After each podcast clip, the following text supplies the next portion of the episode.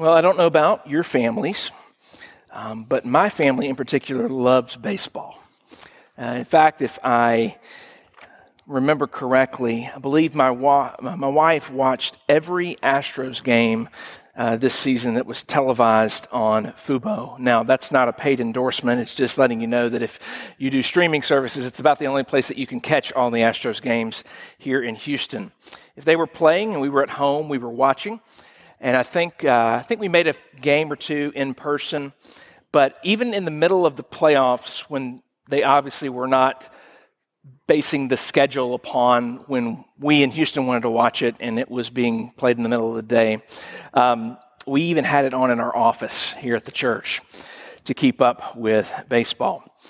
Uh, baseball, though, for my family, is not just something that we watch as spectators. We're also participants in it. And so uh, since we've been in Houston, we've spent a lot of time on and around baseball fields, maybe a fielding practice, batting practice, a scrimmage, real game. But at least one of the parents was there cheering for one of our boys. If you've ever been around a baseball field, you kind of start to catch on to some of the lingo. You may hear a coach say something like, three and oh, it's got to be perfect, which for those that don't play baseball or been around it, that means there's three balls, zero strikes, and we are not going to swing at this next pitch so we can get a walk. Uh, you hear parents holler good eye, even when the ball is in the dirt, uh, way in front of the kid. Or the more advanced is watch the hook, which is typically what uh, you tell the batter when the pitcher is ahead in the count. And the pitcher's ahead in the count when they have more strikes than balls. And so say it's a one two count, they got one ball, two strikes, and the pitcher knows that he's got some pitches to waste. And so he's going to throw a hook, which is a breaking ball, uh, which is not really helpful for eleven-year-olds. But you hear these things. And what these games do, like baseball, they teach kids discipline. They teach them how to um, play a game. They teach them hand-eye coordination. But as you kind of are around it, sometimes you'll you'll pick up on some of the things that coaches are saying. And they say all kinds of things. But one of the things that I, I heard that really was kind of unsettling to me was how often that I heard um, coaches say things like this. You've got to earn everything in life. If you want something, you've got to earn it. Nothing in life will be given to you. And this gets driven into their heads over and over and over again. Now, I want to be fair to coaches. I think that what they're trying to say is they're trying to associate baseball with life. And again, it's a great sport to do this with. But but the problem is, is while that might be true in things like sports, it might be true in things like academics. You're not going to have things given to you. You have to work really hard. You know, it's a little bit of a false gospel. It can make kids believe that there's something about life, the most important things in life, that is completely deba- is, is completely based upon them. Now, now, don't get me wrong. If your kid's going to play sports at the next level, at a college level, or heaven forbid, even a, a, a professional level, you know, college coaches and professional scouts are not walking through the the bleachers looking at parents and going, you know, your kid can't hit a beach ball and he can't throw the ball thirty feet, but we'd really like to have him on the team because he seems like he'd be a good kid. That's that's not how sports works. We don't communicate this idea that you don't have to earn it. But this idea that everything in life has to be earned is ultimately a false gospel. If we try to earn the most important thing in the whole world, we will actually lose it. We will forfeit the greatest reality in the universe by trying to earn it through our own efforts. What is that thing? What is the greatest reality in all the world? I would turn our attentions to the book of Titus, Titus chapter two, verses eleven through fourteen, for us to learn more. And I would invite you to stand with me as we reflect on God's word together. Titus chapter two, verses eleven through fourteen. This is what Paul writes to his disciple Titus. For the grace of God has appeared that offers salvation to all. It teaches us to say no to ungodliness and worldly passions and to live self-controlled, upright, godly lives in this present age, while we wait for the blessed hope, the appearing of the glory of our great God and Savior Jesus Christ, who gave himself for us to redeem us from all wickedness and to purify for himself a people that are his very own, eager to do what is good. Would you pray with me as we reflect upon this tonight? Father, would you help me? Would you help your people? And would you help those that, Lord, are eager to hear good news? You'd give us eyes to see and ears to hear. Guard me from error. Bless your people. Save the lost. In Christ's holy name we ask and pray. Amen. You may be seated. What then is this greatest reality in all the world, that if you work for it, you lose it and you forfeit it? The greatest reality in the whole world, in this universe, is salvation from our sin against a perfectly holy God. Our sin, our wickedness, our rebellion have made us incapable of pleasing God in our own strength by our own efforts. That is why Jesus Christ, the Son of God, came to earth. It's why we reflect upon it at Christmas. This is why God sent his one and only Son, begotten, not made, as the Creed says, into the world to save sinners like you and like me. And through sending his Son, Jesus, the Redeemer from sin, into the world, he calls this an appearance or an appearing of grace. What is grace? Grace is unmerited favor from God to us. It is a gift that we receive, not by works, lest we boast in our own achievement. We are incapable of doing anything to earn this gift. Kids that are here today, and we're great that you were we're grateful that you were here today. I mentioned this probably almost every Christmas Eve. You may have been told that in order to get presents at Christmas, you've got to be on the good list or the naughty list. And that may be your parents' prerogative.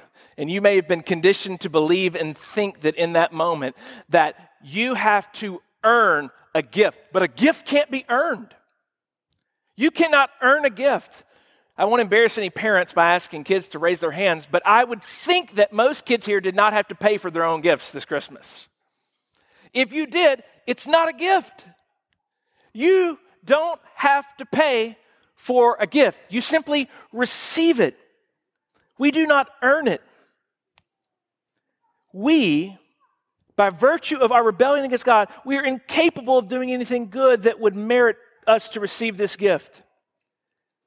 We cannot pay for grace. We cannot achieve grace. We cannot be owed grace. According to God's word, the only thing that we can do and have earned is the wage of sin, which is death, according to Romans six twenty-three. But Romans six twenty-three does not end with this word of condemnation. It concludes with these words, that while we have earned the judgment of death for our sin and rebellion against God, the gift of God is eternal life in Christ Jesus our Lord. God's grace is given, not earned. The greatest reality in the whole world, the greatest gift that you could ever receive, is the gift of God, which is eternal life in Christ Jesus. This is why Christ took on flesh, becoming a baby born of a woman under the law to redeem us from the curse of the law. Grace has appeared in a bodily form, became a baby. And this greatest gift that we could ever receive, the thing that we need more than anything in this life, please hear me again, it is given, it is not earned. We don't like this idea. I like to be able to look at something that I receive and feel like, hey, I, I earned this. We don't like the idea that we're not in control, that we are in need. We want to be the heroes in our own rescue. We don't want someone else to rescue us. We want to be the rescuer. We want to be praised for our achievements. We want to be the ones that are responsible, that get the glory. We want to be able to say, I deserve salvation because I was good enough. I deserve salvation because I worked hard. I gave money to charity. I volunteered and served a lot in the church and the community. I did it and I did it my way. I don't need anyone to do anything for me. We want the glory, but you know what God's word tells us in Isaiah forty-two eight? That God will not share his glory with anyone. That he is Savior from beginning to end, that we cannot earn his favor. For all of our effort, our work, we will never be good enough to pull ourselves out of the pit that our sins have placed us in. What we need is the grace of God that has appeared in the form of Jesus Christ. As Titus two tells us, grace has appeared. This gift of salvation is offered for all. To all who would receive Jesus, as we already read in John one, they will become children of God. They will be forgiven. They will be redeemed. They will receive eternal life from the one who earned it for us through his life, death, burial, and resurrection. We will receive eternal life as a gift. This is what we remember about Christmas. This is what our focus is upon. The gifts that we receive today and tomorrow and Monday are an echo of the greatest gift that was ever given. Eternal life that we would receive if we would simply place our trust in the one, Jesus Christ, the one who is grace embodied, that has appeared to offer salvation for all. Christians, I would encourage you to meditate on this grace that has appeared. I want to remind you that your relationship with God is based on his grace, not your performance or your efforts. Hear that again. Your relationship with God is based upon his grace, not your efforts. Husband, wife, your relationship with God is not based on how well you've done in your marriage. Fathers, mothers, it's not based on how well you've done with your kids this, this year. Kids, your salvation is not based upon whether or not you've perfectly obeyed your parents this year or been grateful for every gift that you received. Our relationship with God is forever and always on the basis of his unmerited favor toward us in Jesus Christ. We stand before God, as Christians, as ones who have been declared righteous in his sight by his grace to you. Freely you have received this grace. You do not begin your salvation in this Christian life by grace and then end in your own strength. From beginning to end, God is at work saving you, having mercy on you. And as you reflect upon that during this Christmas season, I want you to remember and think deeply about the fact that you belong to God because of his grace and not your performance or your effort. Maybe you've wandered from the Lord. Maybe you have not been following as you ought. Maybe you haven't been involved with church as you know you should. You don't even feel like you belong around God's people. Maybe you feel like you are unworthy to return to him because you haven't been living for him. Dear Christian, you need to hear the good news. Grace has appeared. You are saved, being saved, and will be saved by all of grace. His grace invites you. His grace keeps the door propped open for your return. His grace extends an invitation for you to come back home. And if you do, his grace will welcome you with love, life, and relationship. Let his grace lead you back into his presence tonight. And maybe you're here tonight, you say, you know, I'm not a Christian, I'm just here. I'm spiritual, but I'm not really sure that Christianity is anything unique. Everybody has a religion. There's really nothing about Christianity that compels me to give it a lot of serious thought. I'm just fulfilling an obligation to be here. It's probably what I should be doing anyways. In love, I want to encourage you to do me a favor. You can't do it right now. I mean, you could, but I guess you wouldn't do a very thorough job if you do what I'm fixing to say right now. I want to encourage you, if, if you are not compelled by Christianity and you feel like all roads lead to the same path and I don't need, I don't need Christ, I can do it on my own, I would encourage you to search and seek if you can find one other religion in the world that offers salvation freely and totally on the basis of grace. Find one religion that says everything you need is provided for you and all you have to do is believe. In his book, What's So Amazing About Grace, author Philip Yancey tells the story of when C S Lewis, famous writer that many of you are probably familiar with, he interacted with a group of experts in comparative religion.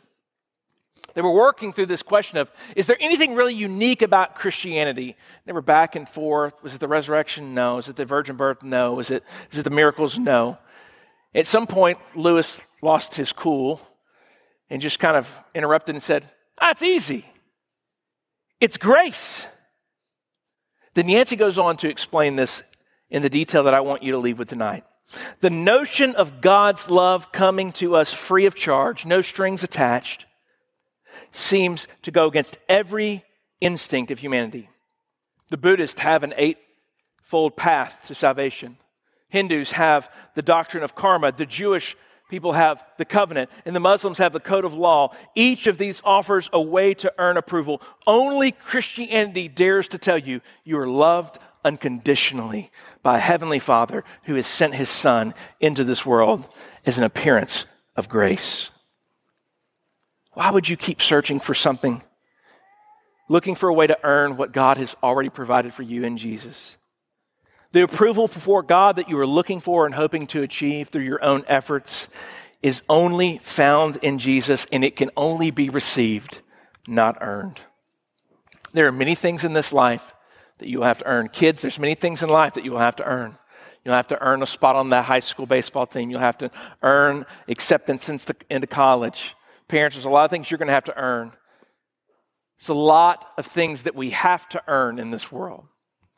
But you cannot earn the most important thing. You receive it by grace. You receive it by placing your trust in Jesus. This free gift of eternal life. Would you receive this grace tonight? Would you embrace it? Would you ask him to save you, even tonight, to have mercy upon you? The invitation of his grace is before you. There will never be another offer like it in the world. Not that you won't hear other people talk about it, but there's no other religion in the world that can offer a deal like this. Eternal life for your admittance of your need for him, your admission.